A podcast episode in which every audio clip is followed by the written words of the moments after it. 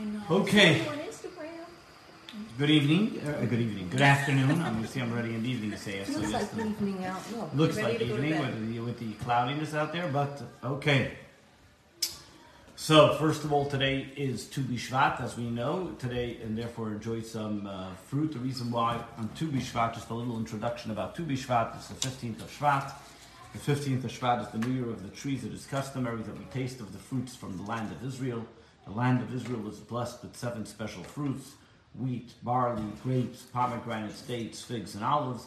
Uh, it is also customary that if one hasn't tasted a fruit in 30 days or since the beginning of the season, they make a special blessing called a Shehechiyanu on that fruit. It's interesting that it's the middle of the winter, so the amount of fruits that you can find are limited to the new fruits and especially their freshness of it. But in fact, the, what's the first fruit to begin to ripen is the almonds. Therefore, some people love almonds, some people love bokser, which is carob. All different kinds of traditions that people have. But the main thing is that to taste fruits and to be like a tree, and to learn from the lessons of the tree of having strong roots, sharing your fruit and your shade. And now let's go to today's class. And today's class is going to be talking about why is it that people ask rabbis things that are seemingly not nothing to do with Torah. What do I mean by that? You will find that many people, Jewish, non-Jewish, religious, non-religious, whenever it comes to a crux in their life, it comes to a certain situation that they're encountered with, not necessarily a religious situation, they go to the rabbi to ask the rabbi his opinion. And the question is why? Is the rabbi a doctor? Is the rabbi a lawyer? Is the rabbi a businessman? Is the rabbi any of those type of things? Why are they asking the rabbi these questions? There's a story told, just as a sort of an introduction. It was when the previous rabbi first came to America. This wealthy businessman comes into the previous rabbi and he asks the previous rabbi a blessing for his business and advice concerning one of his business strategies. And the previous rabbi gives him his advice, and then afterward the previous rabbi asks him, "Do you have set times for studying Torah?"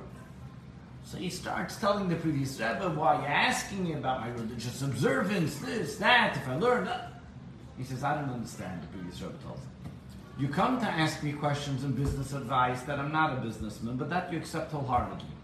When you come, when I start telling you advice concerning your soul, which that is my business, all of a sudden you're telling me I don't know what I'm talking about. it's uh, like How funny. so sometimes people have their little mixed up. But what is it in the reality we find? And this has not been, and we'll soon talk about how far back this goes.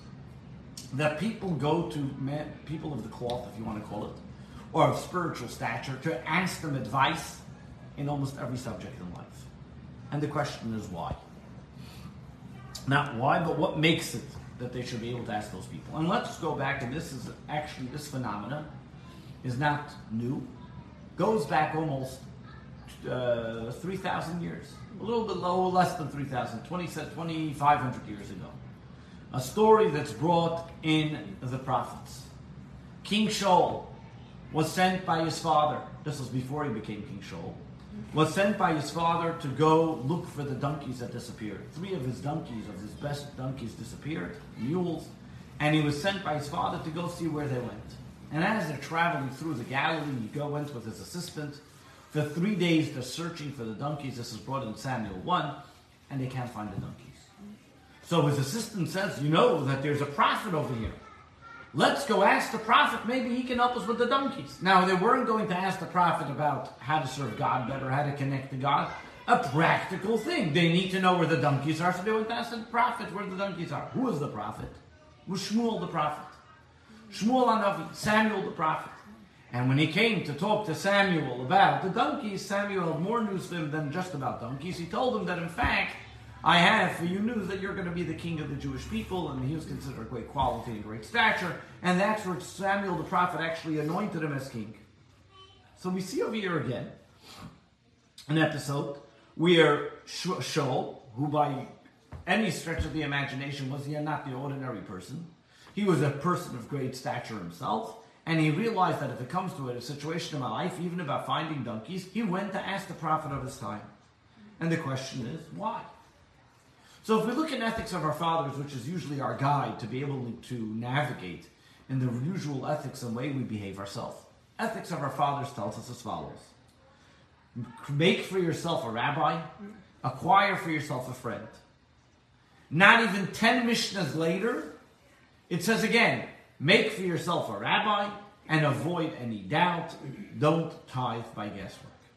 Now, the one that compiled the Mishnah was one person. His name was Rabbi Yehuda Nasi. He took them from all the different opinions and he took them all and structured them in a proper way. Why would he write the same statement one after the other? Make for yourself a rabbi, and then he says it again, ten Mishnahs later, make for yourself a rabbi. And the, uh, one of the commentators explain and say that over here what Rabbi Yehuda Nasi was telling us is that there's two type of questions that a person asks a rabbi. There's a question in Jewish law, I don't know what to do. The dairy spoon fell into the meat soup. Or if I'm allowed to do this on Shabbat, I'm allowed to do this on the holiday. What about getting married? All the different things. So ask the rabbi the question so you won't have any doubt. That's number one. But then there's another question that a person would ask a rabbi. A question that he puts together and he juxtaposes it together with make yourself a rabbi and acquire for yourself a friend. Because what are both of them doing? They are both guiding you that when you're in doubt, if you have a question of advice, ask somebody. Speak to somebody. Ask somebody some advice. See what they say. And who does he say to ask advice? Ask a rabbi for some advice. So a person may say, How can I ask? Okay, if there's Shmuel the prophet, I'll ask him. Or if they're talking about a great scholar like Rabbi Yehuda Nasi, I'll ask him. But who am I to ask today? Who am I going to go to? Where's there a prophet? Why should I just go to every Joe Schmo and ask him advice? No, you go to an Orthodox rabbi. So the Talmud tells us. The Talmud tells us very clearly. Shmuel b'deirei, Kemoshe b'deirei. Shmuel in his generation, Samuel the prophet in his generation, was like Moses in his generation. That means in every single generation, there are scholars and there are leaders and there are rabbis who in their generation, they're just like Moses. They're just like Samuel. And you can ask them the same question. Where do we know this from? Because it says in the book of Deuteronomy that God, Moshe tells the Jewish people, should you have a question, you will then go to the Holy Temple and you'll ask the judge who is there by Yom Mahim in those days. That means in those days, what does Moses say? I know I'm not going to live forever. And in every situation, in every generation, there's going to be rabbis. And ask them. And those rabbis of those generations are going to be just as great as the rabbis of the earlier generation.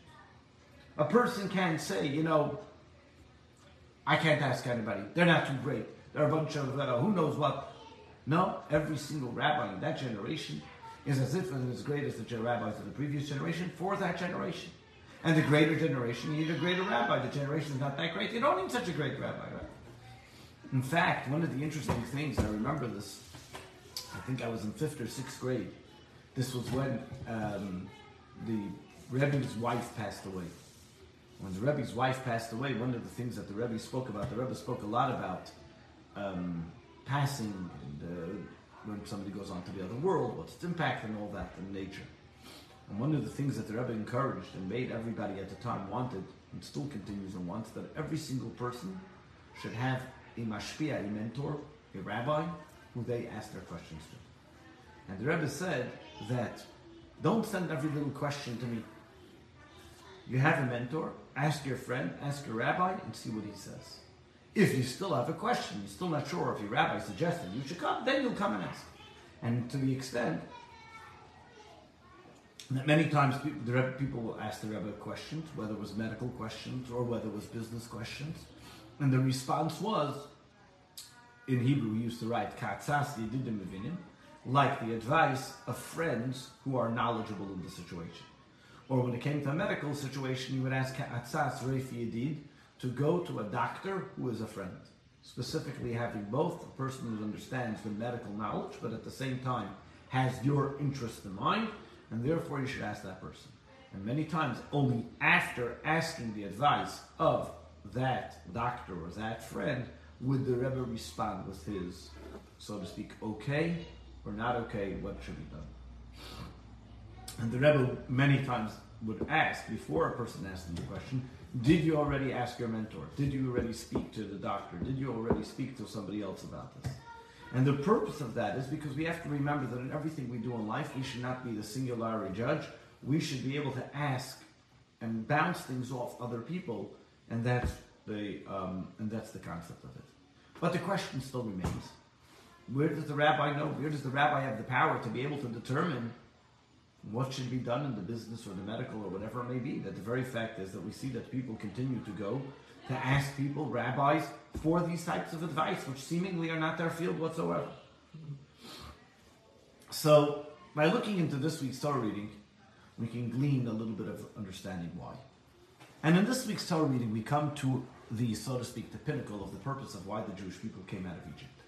When Moses came to Pharaoh and said, Let my people go, why let my people go? So that they should be able to serve God on Mount Sinai, that they should be able to get to Torah. And in this week's Torah reading, finally, we read about the epic moment where God comes down to Mount Sinai, Moses goes up to Mount Sinai, and the booming voice, I am God who was taking you out of Egypt, and the Jewish people are given the Ten Commandments and they're given the Torah. But there's a little bit of a story that happened beforehand that we don't know so much about. And that's what we're going to talk about. Before God gave the Jewish people the Torah, there were people, well, I shouldn't say people, there was a little bit of an issue. A ruckus came out, which was that God wanted to give the Torah to the humans on this world, and all of a sudden the angels said, up, up, up, up, not so fast. Why are you giving the angels, the why are you giving the humans the Torah? Who can, why is the Torah going to human people on the, the flesh and blood? Moses didn't know what to respond. God tells Moses, answer them, tell them something. And what does Moses say? What does it say in the Torah? Honor your father and mother. Any of you angels have a father and mother? I'm God that took you out of Egypt. Any of you been down to Egypt? Why should the Torah be by you? And finally, therefore, they had to agree, and the Torah was given on this world. The question is, where were the angels until now? Before God gave the Torah, He offered the Torah to all the nations of the world, and they declined it. And He gave it to the Jews, and He offered it to the Jews, and the Jews says, "We will do, and we will listen." You don't find anywhere that the angels protest, "Oh, don't give it to the non-Jews." Even more so. We know that even before the Torah was given, Abram, Isaac, and Jacob studied the Torah. Abraham, for example, the story of Abraham when he has the um, angels come to him, and he first serves them the dairy, and only afterwards serves them the meat, so they shouldn't have milk and meat together. So we know he kept the Torah. He was making cookies. He calls it cookies, but then it was uh, crackers, if you want to call it, because it was Pesach. Jacob sent Judah down to Egypt, but they should have been studying Torah. So though they didn't keep it to the way we keep it in the letter of the law, but the knowledge of the Torah, the studying of the Torah, they did before. beforehand. How come the angels didn't protest that? Where were the angels there? How come they didn't stop? In fact, the Talmud tells us that throughout the forefathers' times, they were always studying Torah, and nowhere do we find that the angels should be uh, stopping them from studying Torah. Even more so, later on, in two weeks' time, we're going to be talking about and studying about the construction of the tabernacle. That God built the, ta- the Jewish people built the tabernacle in the holy in the desert, and over there was the holy of holies, the menorah, and the altar, and that tabernacle eventually came to the land of Israel, and eventually King Solomon built the holy temple. And the Medrash gives an example. Why did the Jewish people have to bring a tabernacle, build a tabernacle? And the Medrash says, it gives an example. Imagine you have a king who has an only daughter. And in this, uh, a king from a neighboring country comes and marries his only daughter, the princess. Now the king tells this other king, to tell you to live here, I can't tell you to tell you not to take my daughter, also bothers me. So therefore, the king says, tells this other king, wherever you travel with my daughter, make a special room for me, so I should be able to come and visit. Same thing is also God gave us the Torah. The Torah really should have been on high, but God says to keep the Torah on high, I can't. To send it down here on the world on its own, I also don't want. So therefore, wherever the Jewish people are, make for me a place that I should be able to feel comfortable. Then, and therefore, we look in the words, it says, the asuli mikdash, make for myself a sanctuary, so I should be able to dwell there. So the tabernacle, the holy temple, a synagogue today, is that, so to speak, that room that we allow God to say, this is your spot. Shows that we're thinking about you. If the Torah is something of such a great ideal, if the Torah is something which we talk about a concept of spiritual entities, of ideas, why does God have to worry about it going away to the Jewish people?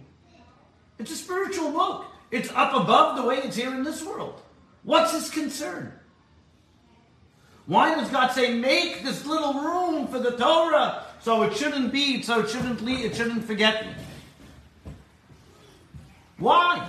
It's a spiritual book. It's a concept. It's re, it's ideas. Ideas can be in the physical world and in the spiritual world the same. All of a sudden, God's worried. How does the spiritual world get contaminated and changed? Nothing changes within the Torah because the Torah is being given.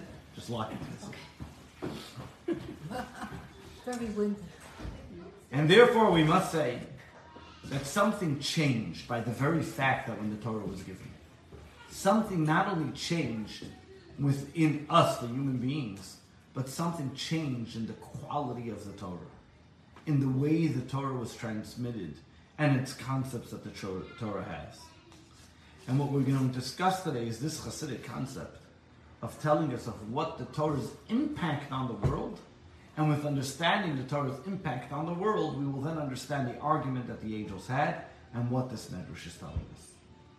But first, the story. Story about the current president, not current anymore, the previous president of Israel. His name was Ruby Rivlin. This fellow, Ruby Rivlin, was from a very great, distinguished family of the Jerusalem Jews that was there for already the past almost 200 years. His great great grandfather, about 250 years ago, was a fellow by the name of Shlomo Zalman Rivlin. This Rabbi Shlomo Zalman Rivlin was a student of the Vilna Gaon. They're known of the Vilna Gaon. This Vilna Gaon had a grandson, Reb Hillel Shklov, Reb Hillel, and he came to Israel eventually, and he was the one that settled the students that was about 200 years ago, settled in Jerusalem, the 200, uh, settled the students of the Vilna Gaon, and he came to Jerusalem all the way back then. This Reb Shlomo Zalman Rivlin, who was a student of the Gra of the Vilna Gaon, had also an older son, and that older son became a chassid. He, that means the Vilna Gaon was with the Lithuanian community, were the opponents of Hasidism. His son became a chassid. Now, his grandson was one of the very well-known Hasidic Jews who was connected and a follower of the Tzemach Tzedek, the third Chabad Rebbe. And he was the one, this fellow, Rabbi Yisrael Yosef Rivlin, Rivlin, was the one that moved to the land of Israel 200 years ago as well. In fact, the president of Israel used to say that he was the one that brought peace amongst the opponents of Hasidim and Hasidim because he's a, a descendant from both of them. So, but uh, so there's a story that's told about this fellow Rabbi Yosef Rivlin and how he ended up leaving Russia and ended up being in Israel 200 years ago. What happened was he was diagnosed with a terrible disease in his liver. And they told him he only has three months left to live. He came to his, uh, being a chassid. He doesn't accept the doctor's prognosis. And he goes to his Rebbe. And he goes to the Tzemach Tzedek. And he goes to the Tzemach Tzedek and the Tzemach Tzedek tells him, leave Russia, move to Israel, and you'll be okay. He moves to Israel, and days pass, months pass. He's doing fine. And he lived another 20 years in Israel. A long life. But in that time, in between, he went back to the Tzemach Tzedek to visit. And he went back to the Tzemach Tzedek to visit, and he asked the Tzemach Tzedek at a certain point, why did you send me to Israel? Why? I tell you, I come with a liver problem. Going to Israel, you feel better. Is it the ear of Israel would be better to heal me? In fact, it's interesting to note that if you go today in the old city in Jerusalem, there's a shul called Beis HaKnesses Tzemach Tzedek, the Tzemach Tzedek synagogue, mm-hmm. still there today from the original one that they bought. And he was the fellow that bought it and built it. He was the, this Rabbi Leo Yosef So he came back to the Tzemach Tzedek and he asked the Tzemach Tzedek, what was in Israel, the third Chabad Rebbe, that you sent me? And the Tzemach Tzedek explained to him as follows. He says, your disease that you had, your sickness, is also a sickness that's found by animals, a liver illness. And in coded Jewish law, and in coded Jewish law, there's a debate concerning this type of illness. If an animal that has this illness is considered a treifa. The word treif that we know today, which is the opposite of kosher, comes from an animal, meaning an animal that cannot live for 12 months, even if it's slaughtered kosherly, it is still not considered kosher because it's called a treifa because it's going to eventually die. Eventually means die within 12 months. And therefore, today, when they slaughter an animal, they will check the lungs of the animal to see if there's any lesions on it. Lesions telling you that this animal was sick, tuberculosis, whatever it may be, and therefore this animal wouldn't have survived. And therefore, even if the animal was slaughtered kosher, if there's lesions on the lung, that's why the word is glatt kosher. If the lung is smooth, the word glatt means smooth, that they check it, that there's no lesions, and makes it kosher. The Tzemach Tzedek tells them that this illness that you have, there's a debate in Code of Jewish Law. If it's considered a treifa or not. If it's considered an animal that can survive or can't survive. Rab Moshe Sorelish. Huh? Yeah, I'll get it. Just one second. Hold on. I don't know Looks like whether, bread, no? all like that. I didn't see any of those. I spoke to on the phone. Who is that? I'm the rabbi, but I'll give you a call. I spoke to you. Once before, yeah. I'm just coming after after the incidents that happened over the of? Wendy Gold. Let me you my card. That'd be great. I don't know. You can call me in the office tomorrow. I'm gonna be on the road going to a bunch of other places. I'm going over I'm there. just- I'm just checking. I So- Thank you, appreciate it. Don't have a sheet? Don't you have a sheet? What? Have a sheet. Okay, sorry for the interruption there. Okay, so what does he? He says your illness that you have is a debate between Rama, which is Ramosa Shorelish, which lived in Krakow or in different places, and he believes that it's considered a treifa, that it's considered a non-kosher animal because it's destined to die. However, Rabbi Yosef Caro, who lived in Tzfat, and that was his enterprise, was more lenient and said, no, that this animal actually is kosher because it's, it's not considered a treifa. And the Tzemach Tzedek tells him as follows. Because in Russia, you're living in the domain of Rabbi Moshe Sorelish, the Rama, and he says it's non-kosher, and therefore you wouldn't survive. But if you go to Israel, which over there you're in the domain of the Beis Yosef, the Rabbi Yosef Caro, mm-hmm. then over there you are under his domain, and he says it is kosher, so therefore you live. So therefore you'll be able to survive. what was he telling him? What were the words of the Tzemach Tzedek telling him? It's not just, it's a story. It's a true story. But what was he really saying here? And over here he was explaining to him how we see practically what happened when the Torah was given. When the Torah was given, the Torah now went from an idea to a reality. Before the Torah was given on Mount Sinai, it was an idea. And it was an idea that everybody can share regardless of you were before the giving of the Torah, you were Jewish, you were not Jewish. It didn't make a difference above, below, whatever it may be. The Torah stayed in its eternal being, but it was an idea that every person was able to share. All of a sudden, when the Torah was given, God comes down on Mount Sinai, and Moses goes up on Mount Sinai. The Torah now moved locations. The Torah is no longer up in heaven, the Torah is here in this world.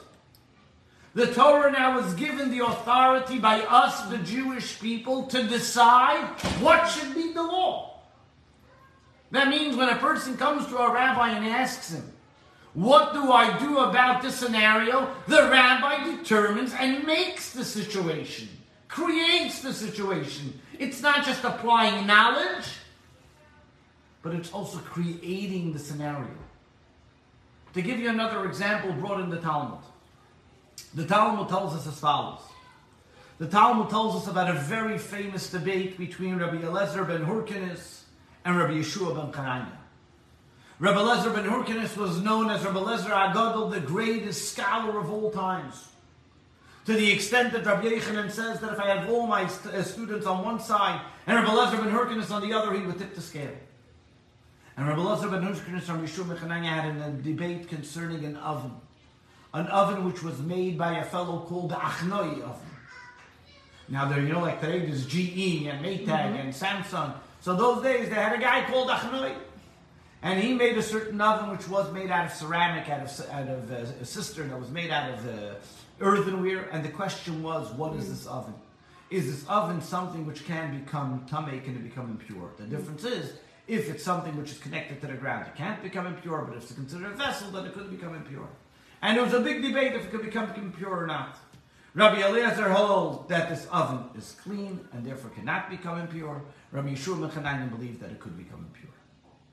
And they took a vote, because that's what always, whenever there's a debate, they take a vote. And the vote was in Rabbi Yeshua's favor that the oven is impure. However, Rabbi Elazar ben Hurkadis protested. He said, I don't care about the vote. I am Rabbi Elazar the Great, and therefore I say that it's clean. I say it can't become pure. And in re- refusing to accept the opinion, he said, I'll prove it to you. And miraculously, the tree all of a sudden fell out of its roots and fell down. Then he said, If I am the one that's right, let the wall of the synagogue bend. And the wall of the synagogue bent. Then all other different types of miracles were happening to be able to say and show that Rabbi Eliezer is correct. But it didn't help. They said, Sorry, it doesn't make a difference. We're what you say. And they didn't listen to Rabbi Eliezer until finally he said, You know what? Let a voice of heaven come out. And a voice of heaven came out and said, Why are you bothering Rabbi Eliezer? If the halacha is like him in every place, that the halacha should be like him. So all of a sudden, Rabbi Yeshua gets up and says, Mrs. Basco, voice of heaven, I protest. The Torah is not in the heaven. You don't have the right to decide. The Torah is here in this world, and therefore we are the ones that decide what the Torah is. And therefore, even if a voice of heaven comes out and says that Allah is like Rabbi Eliezer, we can disagree because the Torah is determined here in this world. Later on, one of the great sages met Eliyahu Navi, Elijah the prophet, and asks Elijah the prophet, what was God doing by this debate? Whose side was he on? and Elijah the prophet said, God was watching it all unfold, and he said, I can, God, God said, Nitzchuni beni, Nitzchuni beni. My children were victorious. What was God saying? God says that who determines what halacha is? I set for you the perimeters. But when it comes to the practical application, when we follow the ethos and the values of the Torah, we create the situation. We make the situation. The Talmud tells us another interesting story that brings out this point even more. There was two great, uh, two, great scholars after the destruction of the temple. I'm sure you know that the way they used to be able to determine a new month was when they saw the new moon. And in the Yavne, which was then considered the place where the Sanhedrin was, there was the leader of the Sanhedrin at the time was Rama Gamliel, and witnesses would come to Yavne and they would say, "We saw the new moon." It was erev Rosh Hashanah, which means right before Rosh Hashanah of the new year. Two witnesses came and they said, "We saw the new moon." Rama Gamliel accepted their testimony and said, "Today is Rosh Hashanah." Rabbi Yeshua, who was standing there, Rabbi Yeshua said, Excuse me, Ram Gamliel, these are not honest people. Ram Gamliel said, I don't care. This is the halacha. I am in charge. you are not the one to decide. I'm the head of the Beis Din. I accepted their testimony. I believe them. But what's the problem now? It could be a little argument. The question is, when do you observe Yom Kippur? Do I observe it on the 10th day according to Rabbi Gamliel, which would be the 9th day according to Rabbi Yeshua? And the 10th day according to Rabbi Yeshua would be the 11th day according to Rabbi Gamliel. Rabbi Gamliel wanted to make a point. And Rabbi Gamliel told Rabbi Yeshua, I decree upon you that you need to come to me on the day that it is Yom Kippur for you. That means on the 11th day. For us, it's not Yom Kippur. For you, it is Yom Kippur. You are going to come to me with your stick, with your walking belt, with your money belt. You're going to come to me to show that you're not observing Yom Kippur on the day that the rabbi said is Yom Kippur, is not Yom Kippur. Rabbi Yehoshua wasn't stuck. He was in a quagmire. What do I do? My calculation is seemingly correct. But the head of the Beis Din says I should come to him. I can't defy his rules. So he went to his teacher and his mentor, Rabbi Akiva. And he asked Rabbi Akiva, What do I do? And Rabbi Akiva quoted him a verse in the book of uh, Leviticus and then again in the book of no, Deuteronomy. Eile Moyade Hashem, these are the festivals of God. Asher Tikru Oisim B'Moyadim, that you will announce them in the time that the sages make it a holiday. And it says, Atem, Oisam, they will say it, Atem, that you will announce it, even if they're mistaken. That means, even if their head court was mistaken, but they announced when the holiday is, God says that's the holiday. Now think about this. How does this work out? Yom Kippur is not just a day on the calendar. It's like I remember once I was talking to a fellow, he was telling me Pesach. I asked him, when are you going to be for the Seder? So he says, ah, my mother's not going to be home this week, so therefore we're going to do the Seder in two weeks. Pesach and uh, Yom Kippur. Yeah, that's what I'm saying. Yeah, Pesach. what do you mean? Exactly what I'm telling you. do it when we do So what happens is, and exactly the point, because it's not just a day on the calendar, okay? You ever hear somebody say, you know, Thanksgiving, I'll do it in two months from now because it's too cold.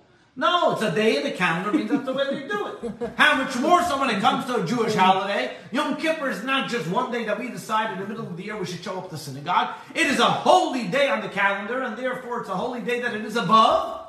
So how does that work out? Yeah. That if we make a mistake or something of that nature, that it should still be that day.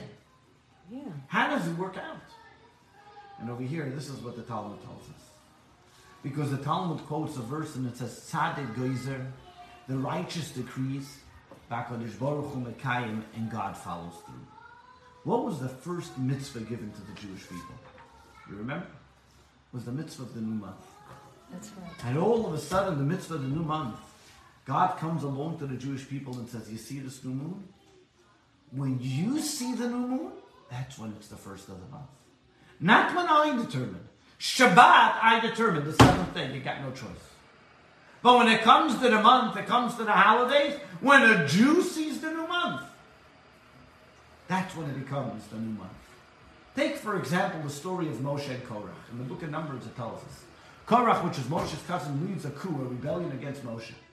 What does Moshe tell him? He says, hey, you don't trust me? You don't think that I decide that these laws come from God? Go take your 250 people, bring incense into the holy temple, and see how well it works for you. Which we know, of course, it didn't, and they were consumed. Why does Moshe say that?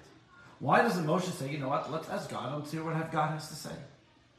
Because what Moshe was telling Korach, what was telling every Jew for the future generations, is that when God gave the rabbis the ability to give authority in the Torah, He gave them a blanket check.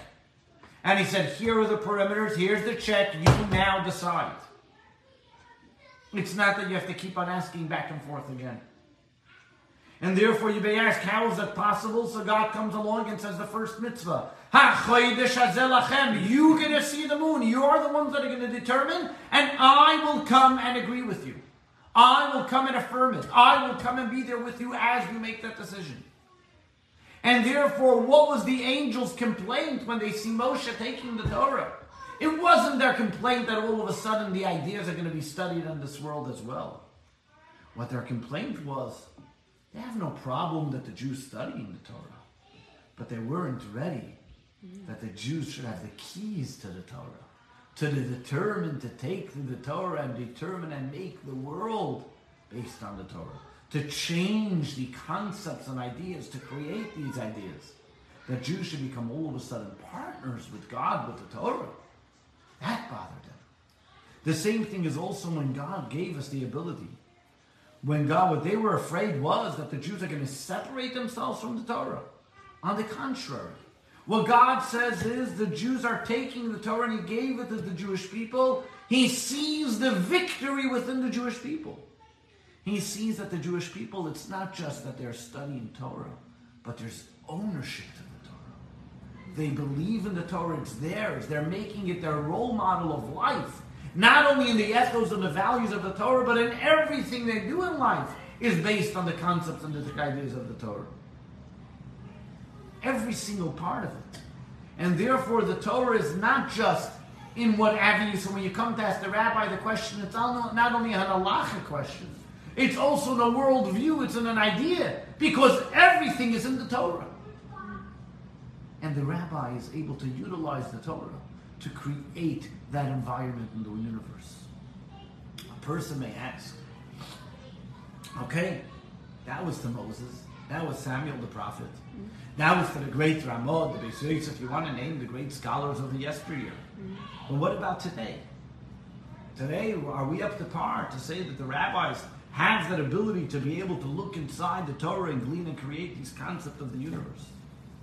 And therefore, what we find over here as we see, and this is what we read in Tanya tells us, that through a person studying Torah, the study of the Torah automatically transforms the human being. When a person studies Torah properly, it's not just them and the Torah become separate entities. It's not like a person who studies Torah like a scientist, you know, they used to say about Aristotle, that he would talk about laws of ethics and values, and then they would walk outside and see him not doing everything he just said. Mm-hmm. So they asked him, How is this possible? You just gave a lecture on how to be an ethical person. He says, No, I'm not Aristotle. The Torah is just the opposite. The Torah permeates the individual, changes the person. Because when a person studies Torah, like in the first words of the Ten Commandments, as we mentioned in today's Torah reading, Anoichi Hashem Aleikecha, the word Anochi stands for, is an acronym of the words, Ana Nafshi Ksavis Yavis, I am within it written. Because when you study Torah, you're not just studying an intellectual uh, idea, a magnificent, brilliant, uh, scholarly work, but you're actually taking God with you. And when you have God in every single part of your bones, what you do, it's that changes the person, it changes the environment, it changes the way a person sees something, and automatically changes the attitude, the way a person can see things. The Torah creates the environment, creates the human being.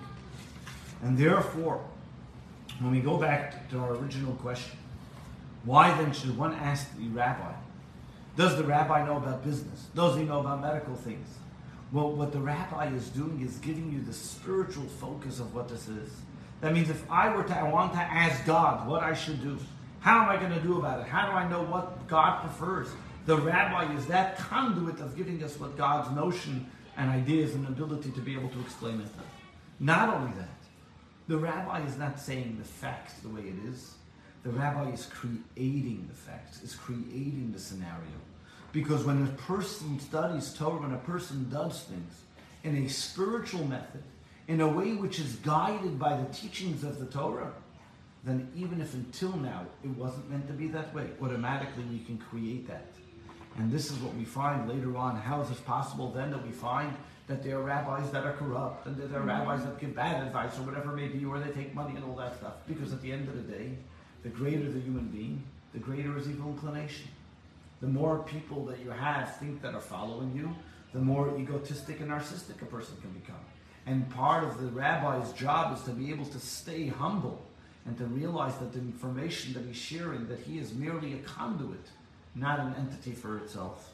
Mm-hmm. And how do we know then which rabbi to choose to know who it is?